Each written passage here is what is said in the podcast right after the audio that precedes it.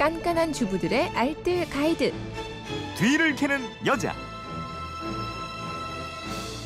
네, 토요일 뒤를 캐는 여자는 일주일 총정리편으로 꾸며드리고 있습니다. 주중에 놓치셨던 살림 정보들 오늘도 곽지연 리포터가 정리해 드립니다. 어서 오세요. 네, 안녕하세요. 월요일부터 하나하나 살펴볼게요. 어, 빼기 힘든 얼룩 중에 하나 진흙.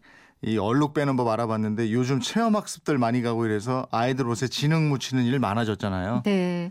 진흙 얼룩은 불용성 오염이기 때문에 빼기 힘든 얼룩 중에 하나거든요. 무엇보다 다녀온 당일에 바로 빨아야 되고요. 적절한 조치를 취한 후에 세탁하는 게 중요합니다. 네. 먼저 중성세제를 물에 풀어서 칫솔에 그 물을 묻히고요. 흙을 제거해줘요. 그리고 나서 감자를 그 손에 쥐기 좀 쉬운 크기로 잘라서 그 단면을 얼룩 부분에 문지르는데요.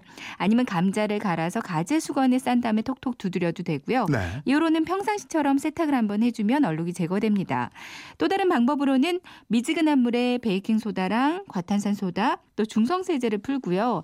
여기에 5시간 이상은 담가줍니다. 네. 시간이 지나서 꺼내서 세탁 한번 해주시면 되고요. 또 다른 방법으로는 밀가루 풀을 만들어서 얼룩에 묻히고요. 30분이 지나서 칫솔로 씻어내고 중성세제 품물에 2, 30분 정도 담갔다가 세탁하면 얼룩이 빠지고요.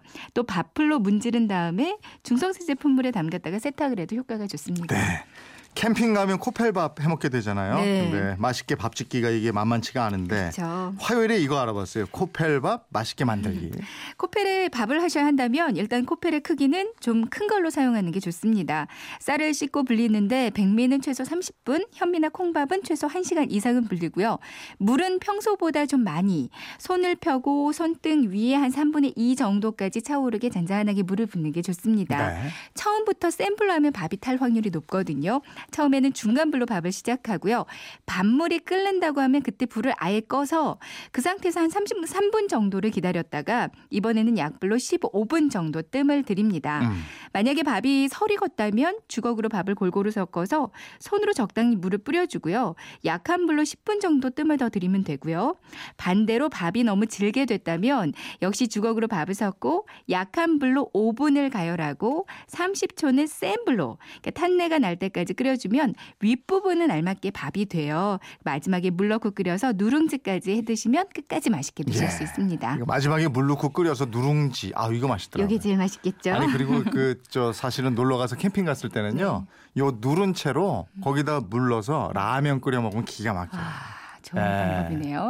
맛있습니다. 네. 아, 휴대폰 뒷번호 8208님은 코펠밥은 밥할 때 행주를 물에 적셔서 펼쳐 올려놔주면 밥이 기가 막히게 됩니다 하고 보내주셨고요. 0688님은 뜸 들일 때 소주를 조금 뿌리면 잘 됩니다. 2분 정도 뜸 들이시면 돼요 라고 하셨는데요. 네, 좋은 어, 정보네요. 예, 이런 방법도 있었군요. 네. 좋은 정보 고맙습니다. 수요일에는 남은 로션 끝까지 다 쓰는 방법 알아봤는데 아주 네. 유용한 정보 주셔서 감사합니다. 이런 문자 많았어요. 네. 남은 로션 끝까지 사용하는 방법 어렵지 않아요. 거꾸로 뒤집어 놓고 최대한 사용할 만큼 다 사용을 해주시고요. 로션 통에 약국에서 쉽게 살 수 있는 소독용 에탄올이랑 안 쓰는 시- 스킨을 넣어주는데요. 네. 알코올이 한 1 정도, 스킨은 3 정도의 비율로 넣고요. 안에 로션이 다 녹을 때까지 열심히 흔들어주면 됩니다. 음. 이걸 분무형의 빈 통에 넣고요. 샤워하고 나서 바로 뿌려주면 향이 은은하고 보습도 적당한 샤워 코롱이 되거든요. 네. 근데 샤워 코롱이 좀 싫다 하시면 여기서 에탄올만 빼고요. 스킨만 넣고 바디 로션으로 사용하시면 됩니다. 음. 튜브형의 로션이나 핸드크림은 통을 그 소독된 가위나 칼로 잘라서요. 몸통 부분하고 뚜껑 부분을 만들어 주시고요. 뚜껑 부분은 밑에 한 칸을 더 잘라줘야 몸통에 쏙 끼워져요. 그래서 약국에서 파는 나무 막대기 이용해서 이 로션을 덜어서 사용하시면 되고요. 휴대시에 뚜껑이 자꾸 빠진다. 이러면 맨 위에 마감 부분에 칼집을 살짝 내서 거기 고무줄을 끼워주면 가방 속에서도 뚜껑이 빠질 염려가 없습니다. 네. 목요일에는 소풍 가기가 참 이렇게 좋은 요즘이니까 네. 아주 딱 좋은 정보였어요. 김밥 옆구리 안 터지게 하는 방법이었죠. 김밥 자를 때 옆구리가 잘 터지는 이유들이 몇 가지가 있습니다. 밥이 좀 뜨거울 때 바로 싸거나 밥의 양이 너무 많거나 아니면 돌돌 말자마자 바로, 썰거나 내용물의 물기가 너무 많거나 또 밥이 너무 질거나 김이 너무 얇거나 하면 모두 이게 옆구리 터지기가 쉬운 이유들이거든요. 네. 그러니까 밥은 너무 뜨겁거나 너무 질지 않게 싸셔야 되고요. 안에 들어가 있는 내용물들의 물기를 어느 정도는 좀 제거를 해주세요. 밥이 너무 두껍지 않게 한 덩어리만 김 위에 올려놓고 전체적으로 넓게 펴주는데요. 말고 나서 바로 자르지 마시고요. 좀 뒀다가 김밥이 탱탱해지면 그때 잘라주시는 게 네. 좋습니다. 잘 드는 칼을 이용해서 칼의 뒷부분으로 써는 게 안 터지고요. 가장 확실한 방법으로는 김 한 장을 깔고요.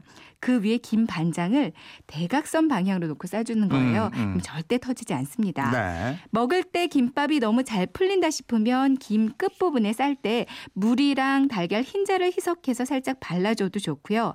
밥풀 몇 개를 붙이고 여기에 단무지물을 살짝 묻혀주면 절대 안 풀립니다. 네. 딱딱하게 굳어진 김밥 이거 드시고 싶으시다면 달걀물을 묻혀서 팬에 한번 구워주시면요. 다시 맛있게 드실 수 있어요. 네.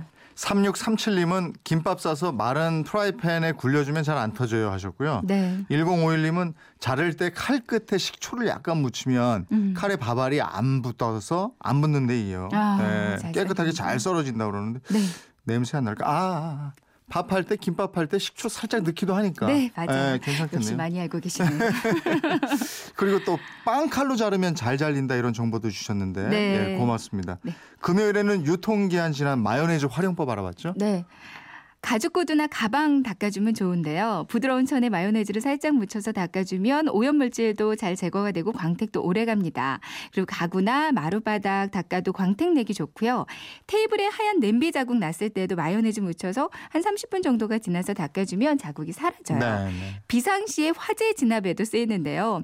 주방에서 가스레인지에 불이 붙는 경우가 만약에 생겼다면 기름 속에 마요네즈를 부으면요 화재를 막을 수가 있는데 마요네즈가 기름에 붙어서요 산소를 차단해주기 때문에 불이 꺼지는 거라고 합니다. 네, 네. 헤어팩으로도 활용이 가능한데요. 머리카락 부분에만 발라서 1시간 이상 팩해주고요. 샴푸를 해주시면 모발이 좀 탄력 있어질 거예요. 옷에 화장품이 묻었을 때도 마요네즈로 한번 빨아주고요. 중성세제로 한번 빨면 화장품 얼룩이 지워집니다. 음. 다쓴 마요네즈 빈통은 그 안에 그 다진 마늘이나 초고추장을 넣고 쓰시면 아주 좋고요. 네, 알겠습니다. 주말판 뒤를 캐는 여자 곽지연 리포터였습니다. 고맙습니다. 네, 고맙습 니다.